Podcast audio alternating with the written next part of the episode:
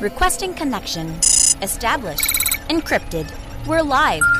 The show you've been asking for. Advice, technology, and community. Linux first, all others second. This is Ask Noah.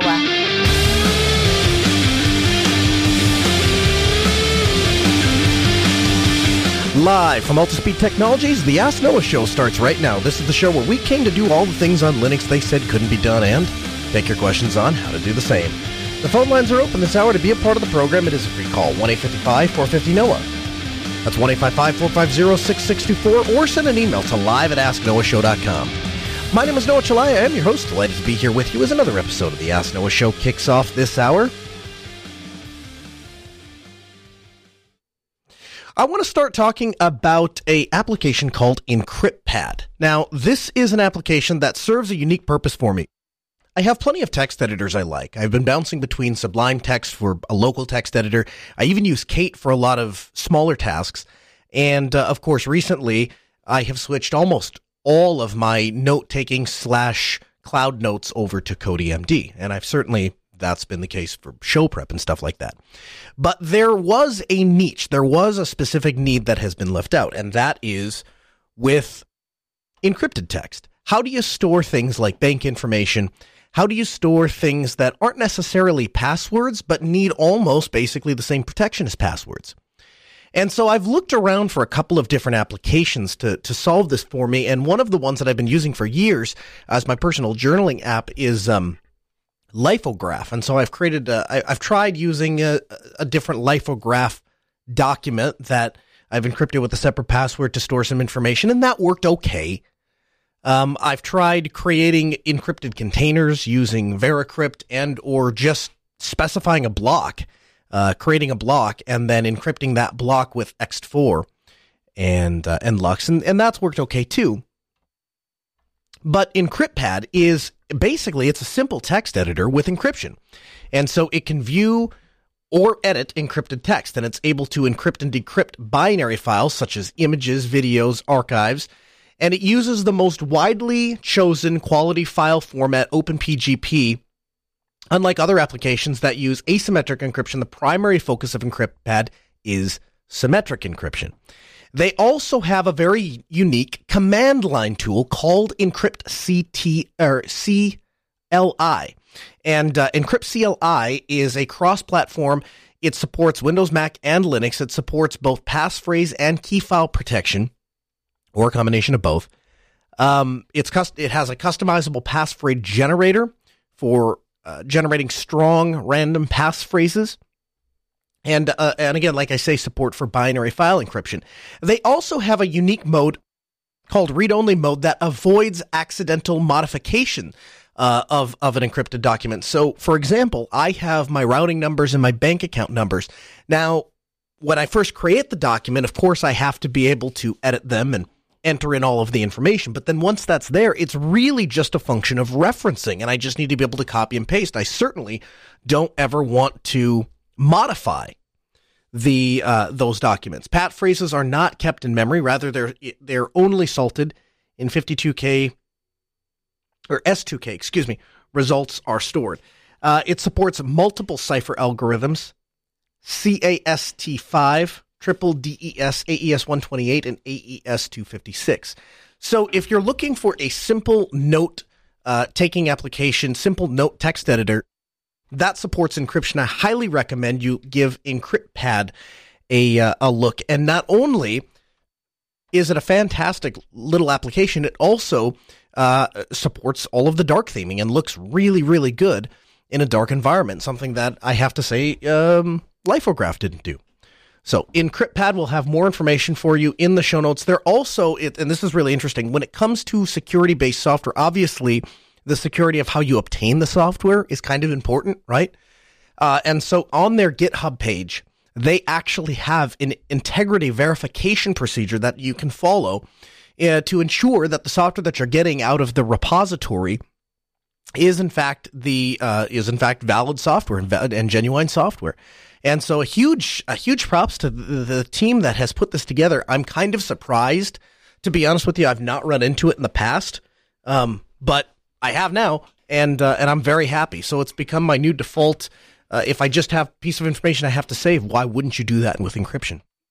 Again, the op- phones are open tonight, 855-450-NOAH. It's 1-855-450-6624. The email, live at asknoahshow.com. So we are in, uh, we are in the full throes of Red Hat Summit. Now, the interesting thing is you might remember, Red Hat Summit traditionally alternates between the East Coast and the West Coast.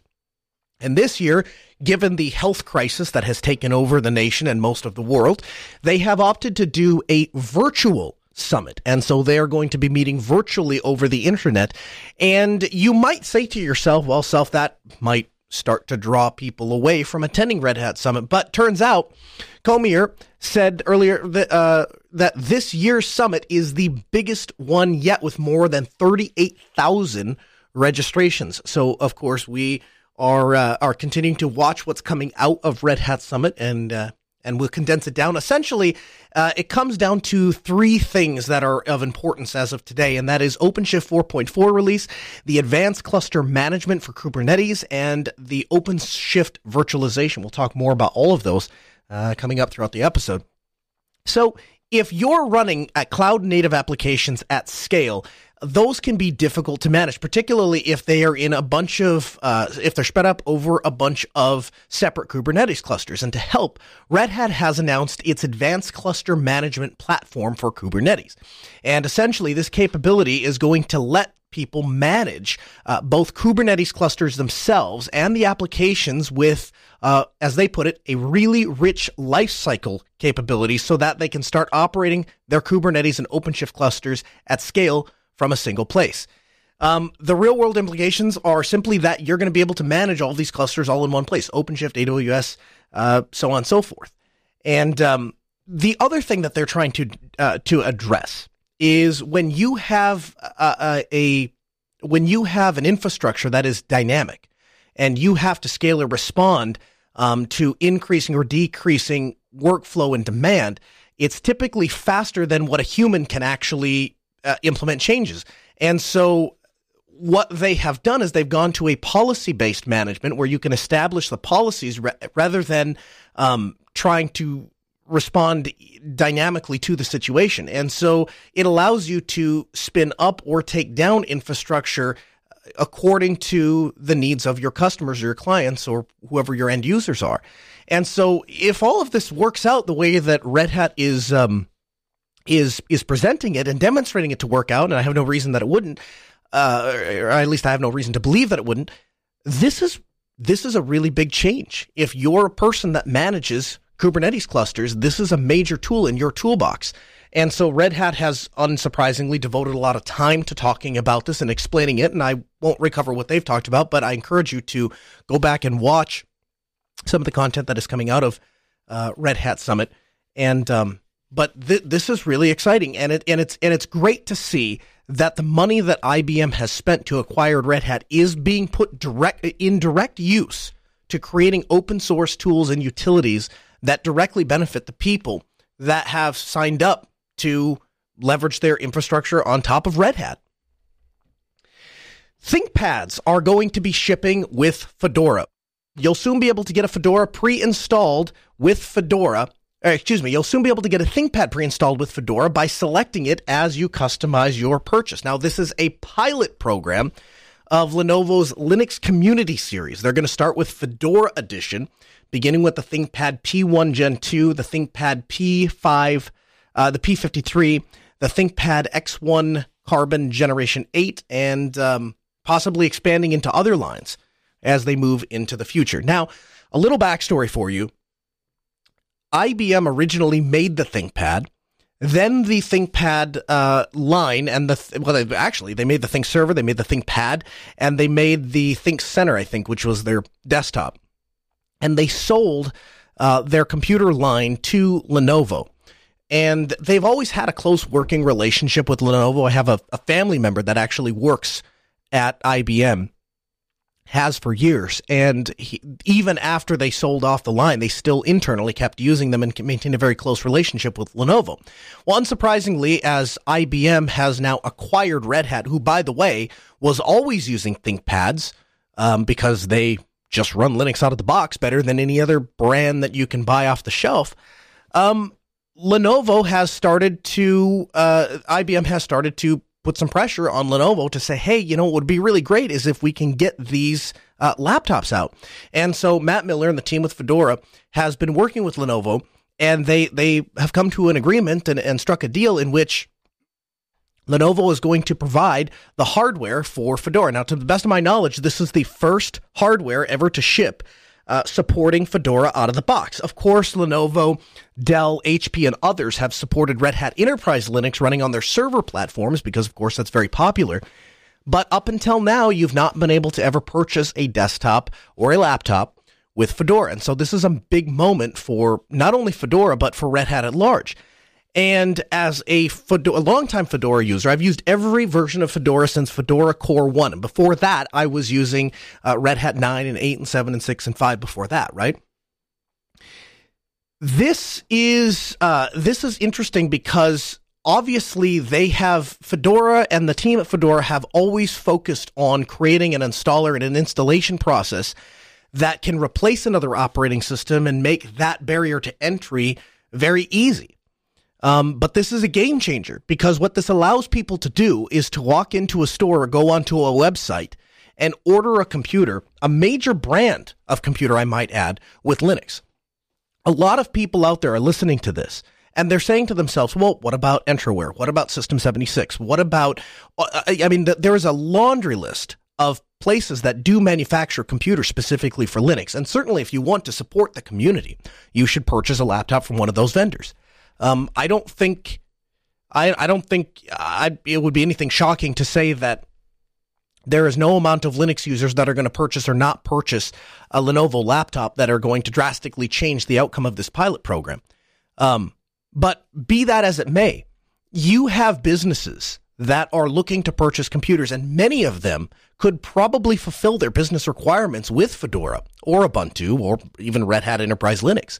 But right now, they don't have the option of purchasing from a hardware vendor, and that puts up uh, some barriers because what you wind up with is a situation in which half you you you, install a third party operating system and then all of a sudden your hardware vendor tells you well we you you can't we, we can't really support that because you you put a third party operating system on there and they go back to the third party operating system. They say well that we didn't know about that particular model of computer. It has this particular wi-fi card or that particular bluetooth chip in it and so well we don't really know why this distro doesn't work on there. And so um, obviously we do the best we can as a community but it it, it, it works for people at home. It works for hobbyists. It works for enthusiasts. It even works in the business sphere as long as you have somebody to manage the thing.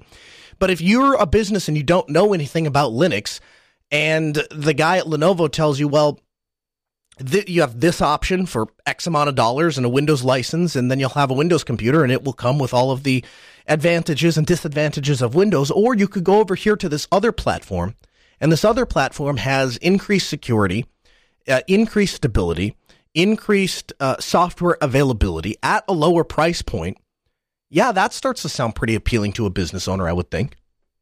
Mark Pearson, uh, senior Linux developer from Lenovo, said Lenovo, and quote, Lenovo is excited to become a part of the Fedora community. We want to ensure an optimal Linux experience on our products, and we're committed to working with and learning from the com- open source community. Couple things that we have learned over the past few years. People want inexpensive, reliable, secure computers. It started back in the early 2000s, mid 2000s, when people were trying to get off of Windows onto some other platform. And of course, at that time, there was a push to try to pull people into the Linux desktop. But the Linux desktop was not ready for the enterprise. It certainly wasn't ready for the home user.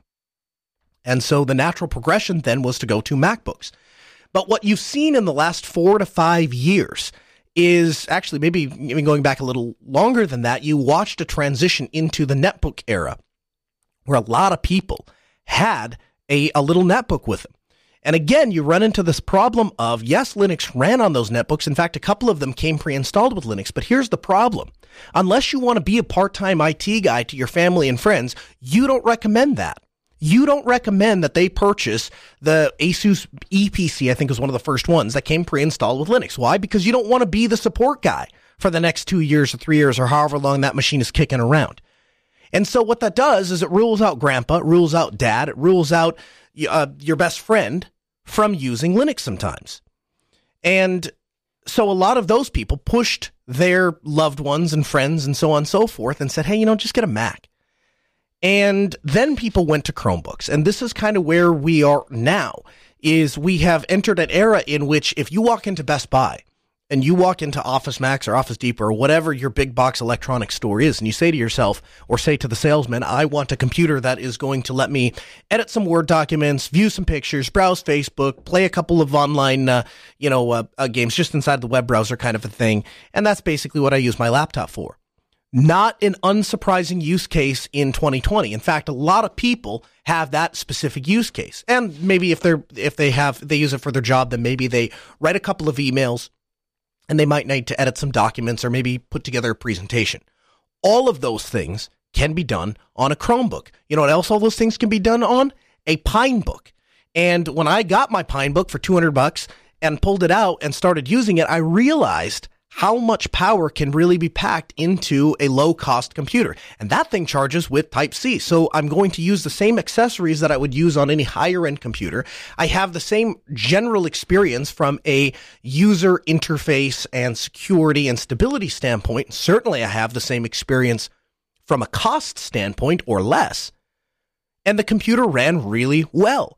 And so what that tells me is that the vast majority of people for their day to day computing needs would be able to use something like a Linux distro. And this is something I've been saying for years, since back in the Linux Action Show days. Go out and convince people, hey, look at this, sit down in front of it and use it. And what do you think? And when you, what you find when you actually go out on the street and take a laptop and preload it with Linux and open it up and set it in front of them is, yeah, I can get all of my stuff done on this thing. How much is it? Where do I buy one? And right now, we don't have an answer to that. And as the Dells of the world start shipping Ubuntu, and of course, a System 76 continues to grow in in size and scope. And now you have a third player, and that is Lenovo. And I think this is particularly, uh, I think this is a particular landmark from the standpoint that Red Hat, the company, has been purchasing ThinkPads for years, thousands of them. I mean, it's the stand, it's their standard issue laptop to their employees. And of course, when Red Hat takes these in, they load Red Hat. Uh, I think they call it the corporate standard build or CSB, um, and it's it's basically a version of Red Hat tailored specifically for them. And so what ends up happening is they don't have support from their own hardware company to make sure the software that they manufacture works on the hardware that they're paying for. So they have begun to rectify that relationship. And I tell you what, it could not have come at a better time. It really could not have because I I was I can't remember exactly how I got into the discussion, but I got into discussion on the latest uh, version of macOS, which is 10.15, and um, essentially what they have done is they have they ha- there's been a slow progression to try to merge macOS and iOS, and uh, developers they're trying to make it easy for developers to create Mac apps from the iPad apps that they already have created. And the idea is that they'll run natively alongside the existing Mac apps so that you can just drag and drop between them and they'll take advantage of the larger screen and the more powerful architecture and all of those things. And it's really kind of a brilliant move from Apple because it allows them to capitalize on what is a dying laptop desktop world and instead focus the buzz on their mobile experience, which is considered by many to be quite good. And that comes at a cost to anybody who values privacy, values freedom, and wants to get real work done. And I'll give you an example of that. You know, just, just, and again, I, not a lot of experience, so I'm sure there's probably ways to get around all of these things, but just in the 15, 20 minutes that I've, I've, I've played with it, any command that, uh, that needs to run or touch the file system, you have to give it permission. And so you're constantly bombarded with all of these little pop-ups. They also replaced uh, ZSH. They also replaced the bash with ZSH. So every time you log in, it lets you know that it's been replaced. Um, macOS also only runs in a read-only volume, and so it's separate from all of your other data. And of course, they see this as a, as a security thing. I see it again as a as a as more walls going up in the walled garden. And then they have a program called Gatekeeper that ensures that new apps that you install have been checked for quote unquote known security issues before you can run them. So you're quote unquote always using good software. Or Noah translation, you're only using software that we say you can use on the device that you paid $2,500 for. And that's all fine and well if you want to live inside of the walled garden of Apple. But the second you want to step out of the garden, the second that you want to go do your own thing, all of a sudden it becomes problematic. And um, and so you know, Lenovo isn't going to continue to ship the hardware unless Fedora has the software dialed in. So the way that I see this working out is that the accountability on both sides increases. Fedora can't ship software unless they have a reason to believe that it's going to work on Lenovo ThinkPads. And you better believe with an agreement like this in place, they're going to be paying a lot of attention to what Lenovo's lineup is, what hardware is going in there, and they're going to be making sure that when the wireless card and the Bluetooth card and whatever else it is comes out, that they have properly tested and, and patched and so on and so forth towards that laptop. This again goes back to my argument to why we need to focus more on LTSs and less on rolling releases. It gives everybody a fixed target to focus on. When Lenovo comes out and says, here's the ninth gen X1 Carbon. Here it is. And it's going to have an Intel XYZ card. It's going to have a Bluetooth XYZ card. It's going to have the touch reader from XYZ manufacturer, and it's going to have this particular screen and this particular chipset and this particular motherboard to say on and on and on, right?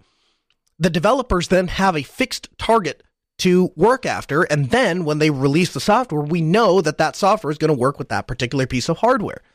And this, again, this entirely prevents uh, this whole, well, you installed the third operating system. There's nothing we can do to help as your hardware guy. Well, you installed it on an unsupported piece of software. There's nothing we can do as your distro guy. It keeps everybody held to a higher standard.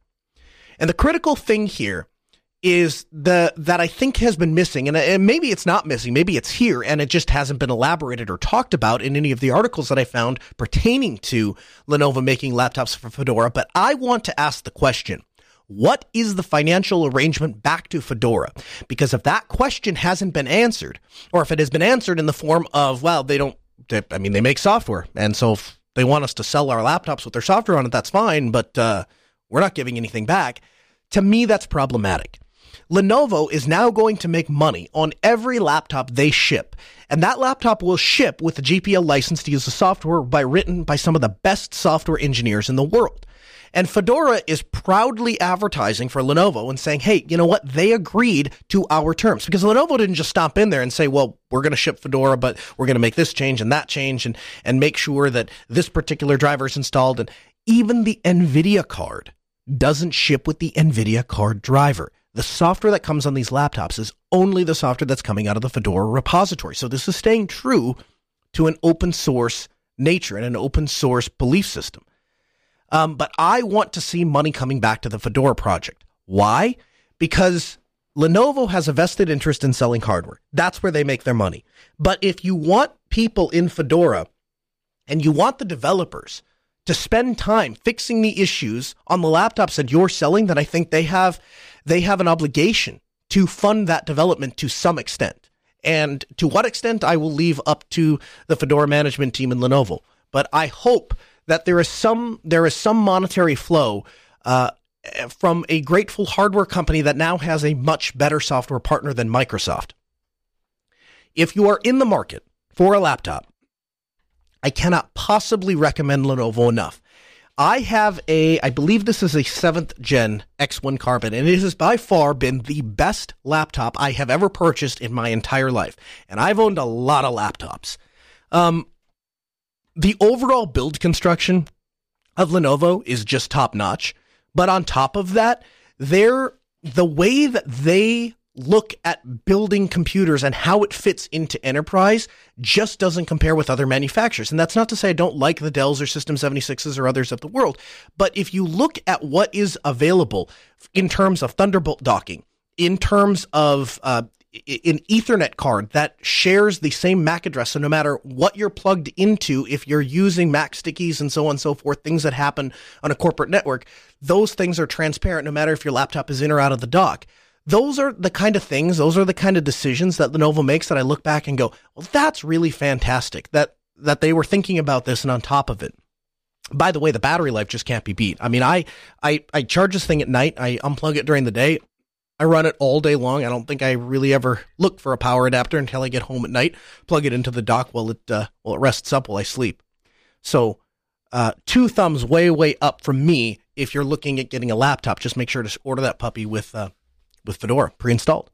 one eight fifty five four fifty Noah. That's 855 450 6624. The email live at asknoahshow.com.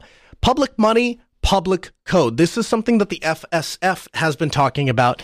And essentially, it is a program that forbids the sharing and exchange of publicly funded, um, or excuse me, it encourages the sharing and exchange of publicly funded code. And the idea is to make it so that if your tax dollars are paying for a particular project or a particular government software uh, implementation, that that code should be open source because the people that paid for it should also have access to it. And um, some of the problems that they've run up with trying to use proprietary software, proprietary companies are it it expressly forbids the sharing of exchanging publicly funded code. It also prevents corporations or cooperation between public administration and the people who are actually footing the bill. It also supports monopolies by hindering competition, and as a result, many administrations become dependent on just a handful of companies. And so this is a this is a major threat to the security of digital infrastructure. And by forbidding access to the source code, it makes fixing backdoors and security holes extremely difficult, if not entirely impossible. So the Netherlands has been kicking this around, and they have made a decision that they will commit to open source by default. In an open letter to Parliament, the Dutch Minister for Internal Affairs, Raymond Knops, commits to free software by default policy and underlines its benefits for society. Current market regulation shall be rewarded to allow publishing free software by the government. Now, it's not all uh, roses and candy because they do make a couple of very important exceptions here. One of the exceptions is to be made for information that could compromise national or government security or information that could be considered a privacy risk. Now, I have a problem with that to a certain extent because if your software is coded properly, you shouldn't have to worry about it being a risk to uh, government security, right? We should not security by uh, security by obscurity is no security at all. And what I take from that is, and why I think that's a very dangerous thing to put in there, is because it allows the government to say something like, "We are going to close source this because this is the thing that we use to capture people's information, or to spy on people, or to you know whatever it is." And if you're doing something, if a government official is doing something with, with tax money from the citizenry, that thing should be out in the open. They should be aware of what that thing is doing. And again, if you're if you look at that and saying, well, that could give somebody unauthorized access to something, well, now you have a bigger security problem to worry about than the fact that your code is open. That's that's not the fact that your code is open that's a problem. It's the fact that you have poorly written code. And so you should go back and hire a proper open source developer that can write proper code. The code to LUKS is open. I don't worry that my laptop is not is is is not functioning properly or is not secure because I use an open source encryption scheme. We just talked about EncryptPad.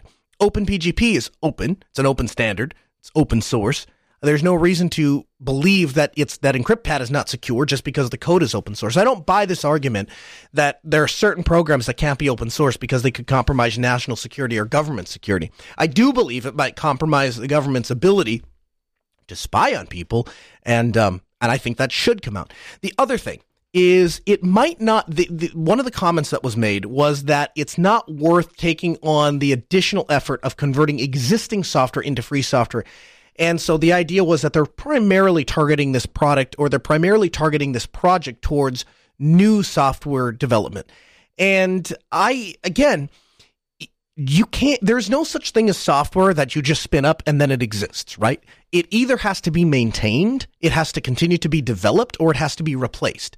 Now is replacing a piece of software more expensive than uh, maintaining it? Absolutely it is. However comma if you have no plans to replace your software and you're and and just you're just kicking the can down the road with perpetual maintenance and upkeep and so on and so forth the entire expenditure of that maintenance gets passed off to the tax base. Whereas in an open source model, when LibreOffice comes out with the new version of LibreOffice, even if it doesn't address a specific concern that you, the government of Netherlands, have, uh, it you still get to take advantage of that fix that came down the pipe.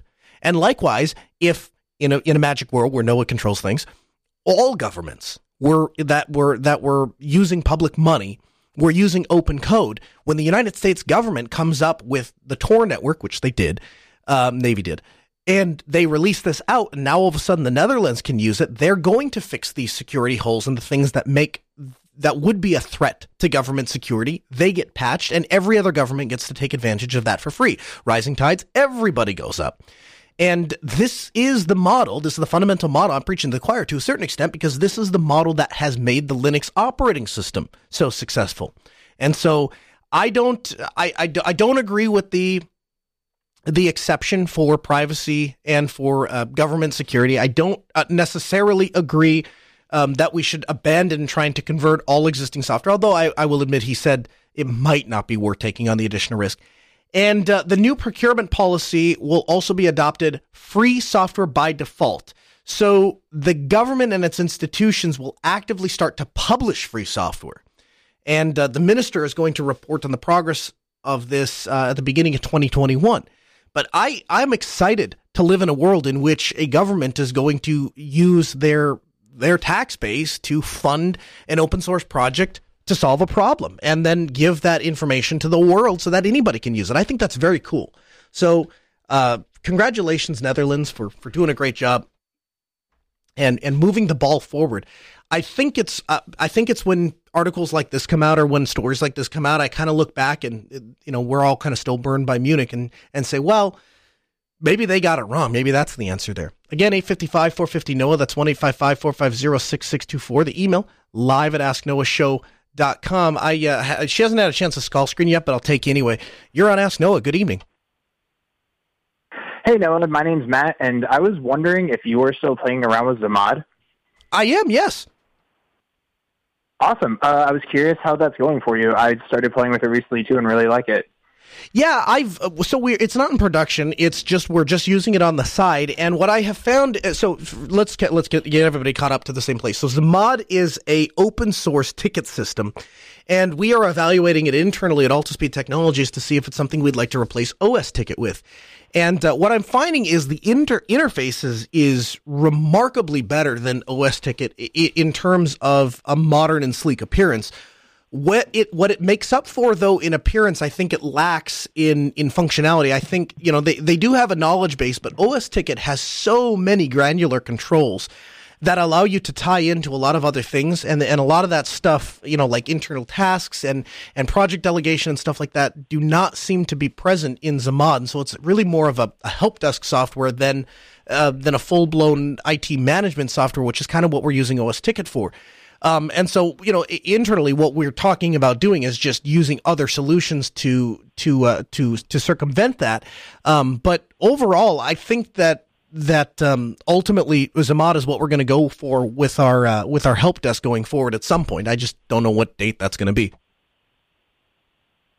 All right, cool. What uh, what what have? Can I ask what you found? Open project. Can I ask what you found with it? Uh, I found it seems like it was better for people like you who are like an external IT company. Um, I found things like GitLab would work better internally. Mm. Uh, I really wish I had Kanban support, but then I thought about it and was like Kanban doesn't work when you have a bunch of clients. It works really well when you have like different business units inside of a company. Right. Yeah, very um, much so. But yeah, it and the email interface um, was much better in Zammad than what else I've seen. It was really easy to set up the connector, and it was yeah. like support at domain.com rather than GitLab, um, where it's support at or support plus API key, which just looks like gibberish to users at domain.com.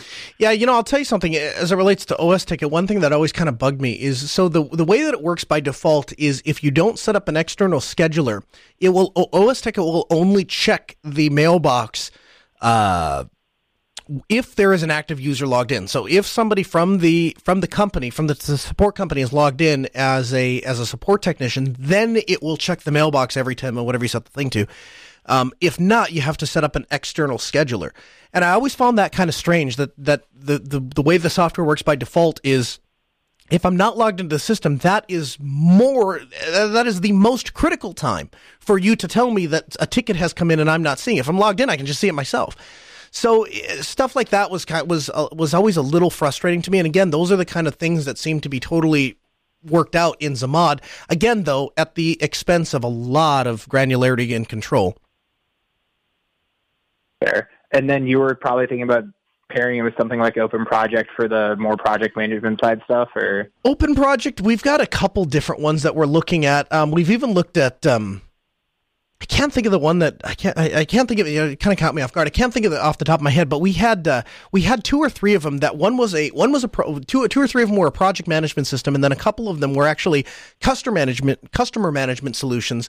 Um, and we were playing around to see what you know what we would what we would pass off. But a lot of what I'm getting back from our employees is that um, you know, when they're working on a project, for the most part, they're using their own tooling for that. So they have Sublime Text open or Kate open or whatever it is, and they're just dumping information. And then when they get done, they compile it all together and then put it into, you know, wherever it goes. And so for, for that, we may just go to an internal wiki. Um, and that may be the most uh, efficient way for us anyway to store that information. Because for the most part it's we're just documenting stuff right? We're documenting ip schemes and we're documenting um, diagrams. And we've recently started taking pictures now of every rack that we we work on. And so if we add a new piece of equipment to a rack or we pull something out then the picture gets updated. So the idea being if you're sitting back in the shop you get a trouble call and all of a sudden you look at least the engineer who's working in the back can can look and go oh yeah let's see what the rack physically looks like. Let's see what these connections are physically doing. And he can pull that picture up. Um, so we've started doing stuff like that, and and and those are the kind of things that even outgrow what OS Ticket is. It was really designed for. It's not that it's not a good piece of software. It's just I'm I'm pushing it beyond what it's capable of, and it's not even in the same planet as what Zammad is designed to do. So. Um, for all of those reasons, we are probably going to split that out, and the help desk will just be the help desk, and all of the management documentation stuff will be on a separate thing. Awesome. Uh, do you have any wikis that are front running for you for that, or? Yeah, we're using uh, right wikis that. Uh, yeah, we uh, right Sorry, now we're, we're, using MediaWiki right now because, um, well, frankly, I we we spun we spun up three simultaneous instances. We spun up a instance back in January. We spun up an instance for um, for internal stuff, and then I duplicated that at my home um, so that I could I could write articles or I could write knowledge based things, and then we, I could just copy the code from one to the other. Um, then I think it was end of February, early April, we launched the the Linux Delta Wiki, and so all three of those are are, are running MediaWiki. The idea originally being that we could just copy and paste content between the three. Um, but as as this kind of progresses, and we're finding more and more needs for how we're going to document customer side stuff, um, we may end up looking at some other other wiki solutions as well. One of the issues about wikis, like there are so many of them out there, and and they all do something different better than the other one. Uh, to include Confluence, which is just very prevalent in the IT sphere, even if it isn't open source.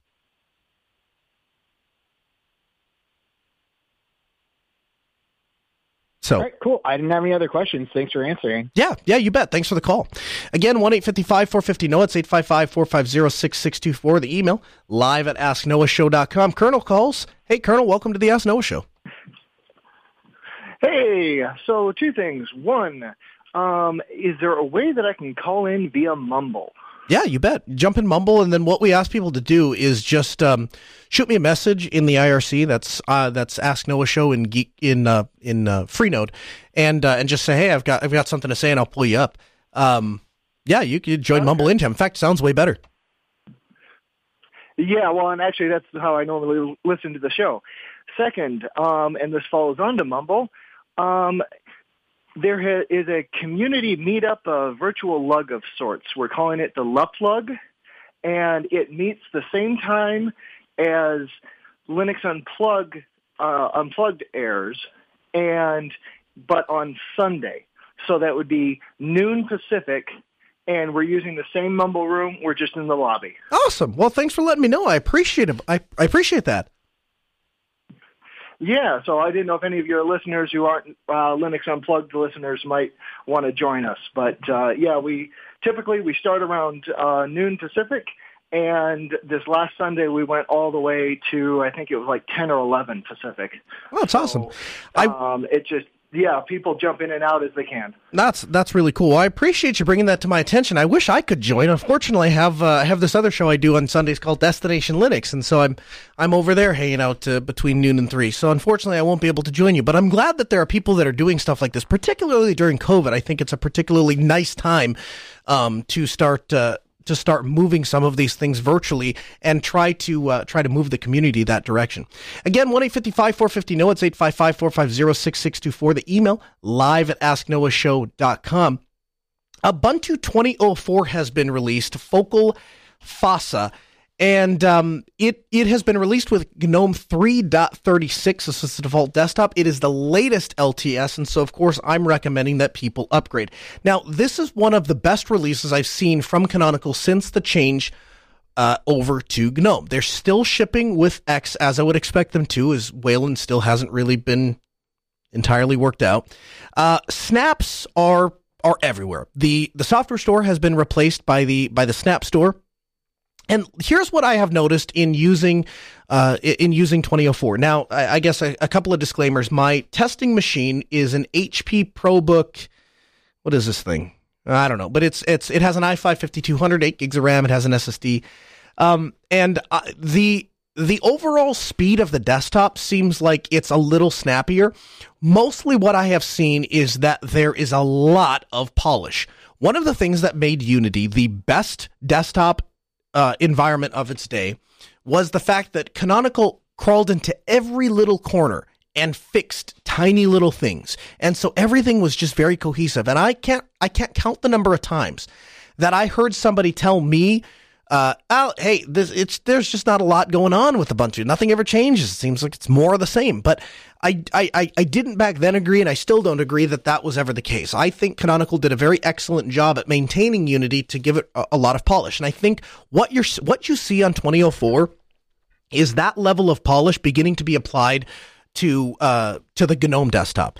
And understand that Canonical's hands to a certain degree are tied because not every change that they want to make to the GNOME desktop is going to be approved by the GNOME folks. And so they have to make a decision at some point. Is this the hill we want to die on, or do we just want to go along to get along for the purpose of we don't want to have to maintain our own separate fork of GNOME?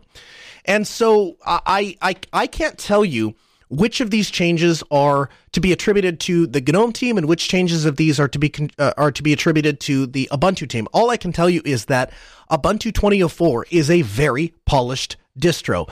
Um, and the, the it starts right away when you boot the thing up. The very first thing you're going to notice when you boot into the installer is again uh, they have made ZFS on root a option, and this makes it just a radio button. Now they say it's experimental, so take that for what it's worth. However, plenty of people are using ZFS on root in production. Number one, number two, they wouldn't have even included the experimental feature, I believe, in an LTS if it wasn't reliable enough. So I went ahead and installed ZFS on root. One of the things I was kind of uh, disappointed was it, you you you forego the option of encrypting your hard drive if you do ZFS on root. Now maybe there's some way to drop below uh, into a command prompt or do something by hand. I, am not sure, but what I can tell you is that the there is you can encrypt the drive with with um with LUKS on top of LVM, but there did not seem to be a way to install ZFS on root and encrypt. Um, so that's kind of a sad thing that I have to pick between those two, but hopefully that will that will be uh, that will be changed down down the road, and I'm sure there's a very good reason that that that wasn't included. Um, when you get into the logon screen, gone is the stupid swipe thing that really looks like it was designed for a tablet that never was, and uh, and and replaced is a little animation that goes from your name um, to the password.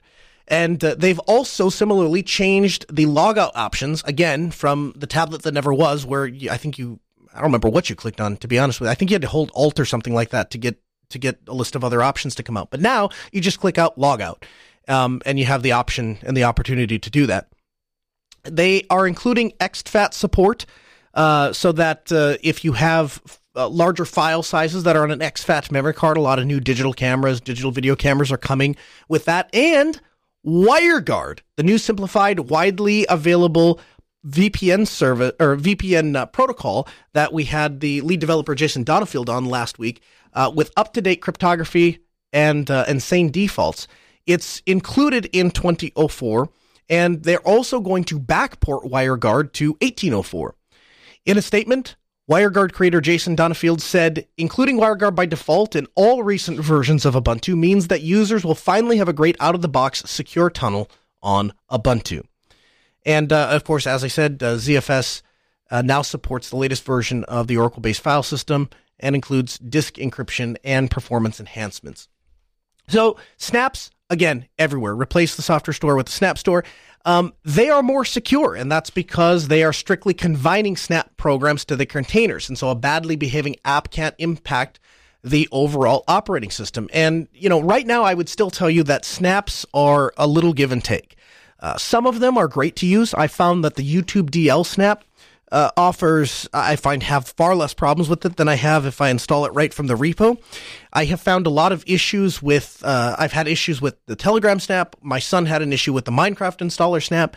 Um, so they're not they're not perfect yet, and certainly if you're a person that's very sensitive to themes and looks, a lot of the snap packages, um, because of the way that the confinement works, are not uh, currently respecting um, your themes, and so that can be problematic if if that's something that you care about. Canonical is also taking security to the next level. 2004 includes native support for AMD secure encrypted virtualization with accelerated memory encryption designed for data in use protection, as well as high performance scaling for AMD EPYC processors with 256 threads and beyond. Um, there's a kernel lockdown mode. This optional Linux security module keeps uh, preventing the root account from working with kernel code in some instances, and it also makes it much harder for compromised root accounts to compromise the the the, the entire system. It incorporates a kernel self protection. This is a variety of improvements designed to protect against kernel security flaws, and they've included a secure boot utility and secure shell uh, Fast ID on uh, online multi-factor authentication, also known as the FIDO standard, um, which will let a user log into a website without using a password. Now, if you're not if you're not following the FIDO two standard, this comes back to we started with two factor, which is something you have and something you know. Uh, FIDO 2 is kind of the evolution of that. And the idea being that if I can just reset my email password, if, if email is my two factor, but I can also just reset my password by typing in my email address and then I go to the something I have and then click on a link or whatever and I can reset the password. Why bother making me log in at all? Why not just have something that I have access to, prove that I have access to that thing and then you let me into my account? And that's kind of how the FIDO2 standard works. They've started with little USB uh, keys. YubiKey is one of them. They make the little blue one for 25 bucks. And um, now Ubuntu 2004 is including uh, the FIDO multi-factor authentication uh, with the distro as well. So that's really exciting to see. Support is taking a next level too. Historically, Ubuntu LTS has come with five years of support, so you could safely plan on using Ubuntu until 2025. However, they now have an option. If you pay for Ubuntu Advantage, you'll be able to run supported apps for a decade. That would be until 2030. Also, for 30 thousand open source applications which previously didn't have support. And so Mark Shuttleworth explained that we're offering a full 10 years of coverage for all packages, including the 30,000 packages will, that we never previously covered with security updates. This represents a huge improvement in enterprise security. I would also say that it, it represents a huge improvement in enterprise stability because as an organization, if I can purchase a computer from Lenovo or, or, or Dell and it comes pre-installed with a, a, a, the LTS of Ubuntu, and then I can go purchase a package on top of that from Canonical, and I don't have to touch that machine for 10 years. Not only operating system covered, but if I'm using open source software like every business should be, those are going to be covered too. That's a really, really, really good buy. That's a good deal. And the other thing is, it offers the opportunity for Linux users to be able to tell Canonical and other Linux distro manufacturers, hey, we are willing to pay you if you do good work. And so if you provide support to me, then I will give you money. For gamers, 2004 comes with Feral Interactive Game Mode performance tools, which will be installed by default. By default, game mode is a Linux daemon that enables games to request things like more CPU power, IO priority, and some other optimizations. And so, what does this mean for you, the end user? Well, Linux games are going to run much smoother on Ubuntu 2004. Uh, proprietary NVIDIA graphic drivers have also been added for improved graphic performance, and the UI for presenting and selecting these drivers has also been improved. That is to say, you just go into settings, click on additional drivers, and then you you, you click on the driver that you want to use. Uh, developers, they didn't leave you guys out. Python 3.8 is now the default Python. Python 2.7 has been moved to Universe. Um, it's not included by default in any new installs, and the remaining programs which require Python 2.7 have been updated to use slash user slash bin slash Python 2 as their interpreter. If you upgrade from a previous release, um, then user slash bin slash Python will continue to point to Python 2 for compatibility. And for AI and ML developers, Ubuntu supports Kubeflow. Kubeflow allows for users to quickly create, train, uh, and tune neural networks within Kubernetes uh, for dynamic resource provisioning. Kubeflow works well with TensorFlow and other modern AI ML frameworks such as PyTorch, MXNet, and Chainer for allowing users to enhance their existing code and setup. Um, if you're a Windows user, and you're asking, am I left out? No, you're not. WSL, the Windows subsystem for Linux uh, on 2004, is available now. Shuttleworth said that WSL uh, enables deep interaction with Linux applications in Windows 10. This offers Windows users first class engineering workstation experiences within minutes. Accompanying the revamped login screen is a brand new lock screen, and this will not only be easier to use, but it no longer requires you to slide up first to reveal the password field, but has a visual presentation of using a blurred version of the desktop wallpaper. So all in all, a really fantastic release for Canonical. And again, what I would argue is the, the completion of the transition to the GNOME desktop from Unity, because I feel like I'm back to where I was it doesn't feel like it's just a. It doesn't feel like it's just Ubuntu GNOME now renamed Ubuntu proper. It feels like it's Canonical has put their touch on it, and they've done a very very good job. Um, my testing machine was an HP i5 5200 ProBook, as I said, with 8 gigs of RAM and an SSD. I did have a problem with my wireless card. My wireless AC 3160 was not detected by default, and I couldn't get it to work. So I had to use a, a USB dongle um, to connect to to Wi-Fi. So I, I, thought I'd throw that in there. Also, had a, a minor issue, but uh, some of the dialogue windows uh, were still light even after changing to the dark mode. So they've added this one click button. You go into settings, click on dark mode, and it changes everything to dark. And for the most part, that works really, really well. Um, but it misses a couple of things. And one of the things is it doesn't do the dialogues. If you right click on the desktop, you click on the wireless networks, any of those dialogues are going to show up as a big white window. Um, additionally, it didn't, uh, GNOME Tweak Tool, which is the, the, the tool I would ordinarily use to go through and, and, and customize some of those dialog boxes, um, was not installed by default. And so I'm kind of back to well, it, it's almost good out of the box, but I still have to make a couple of tweaks to make it work. Again, not a big deal, but I thought it was something worth mentioning. Again, open phones this hour, 1 450 NOAH. That's 855 450 6624. The email, live at asknoahshow.com. James calls from Idaho. Hey, James, welcome to the Ask Noah Show. Yeah, uh, I ran into a minor issue. Um, I don't know if it's just on this flavor or not. Of the Mint 19.3 and DOS box no, wouldn't uh, do mouse input proper. My only solution, because I couldn't figure out what to do, was roll back to 19.2. And I was wondering if anybody else ran across uh, uh, that, and it might have something to do with X, but I'm not sure. Okay. Well, uh, James, what I would tell you to do, I would start by trying to, I would start by always going to the, the, the, the base distro, right? So starting with something like the, the latest release of the LTS and see if it works there. Um, if it works there, then I would just use that. Um, if you want to install a different desktop environment on top of that, I, I would do so.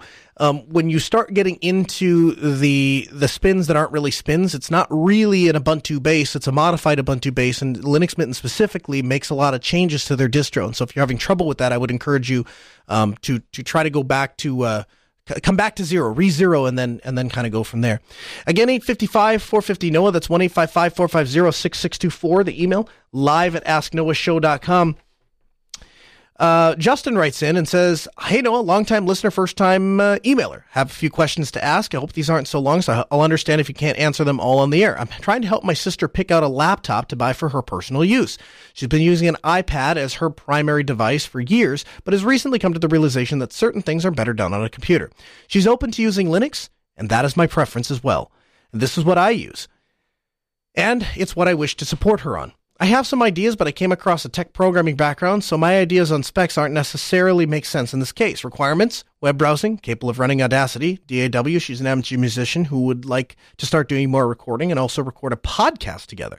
Ideally, last around five years without feeling slow. Sleek, in her words. Question What laptop or specs would you recommend? It can be new or used in the 500 to $1,000 range. What distro would you recommend? I'm leaning towards Ubuntu. Previously, she's used Windows and Mac OS, still has Windows for work. What audio interface, mic and MIDI in, would you recommend? I have some experience with Focusrite, which has always worked well. Love to hear your inputs.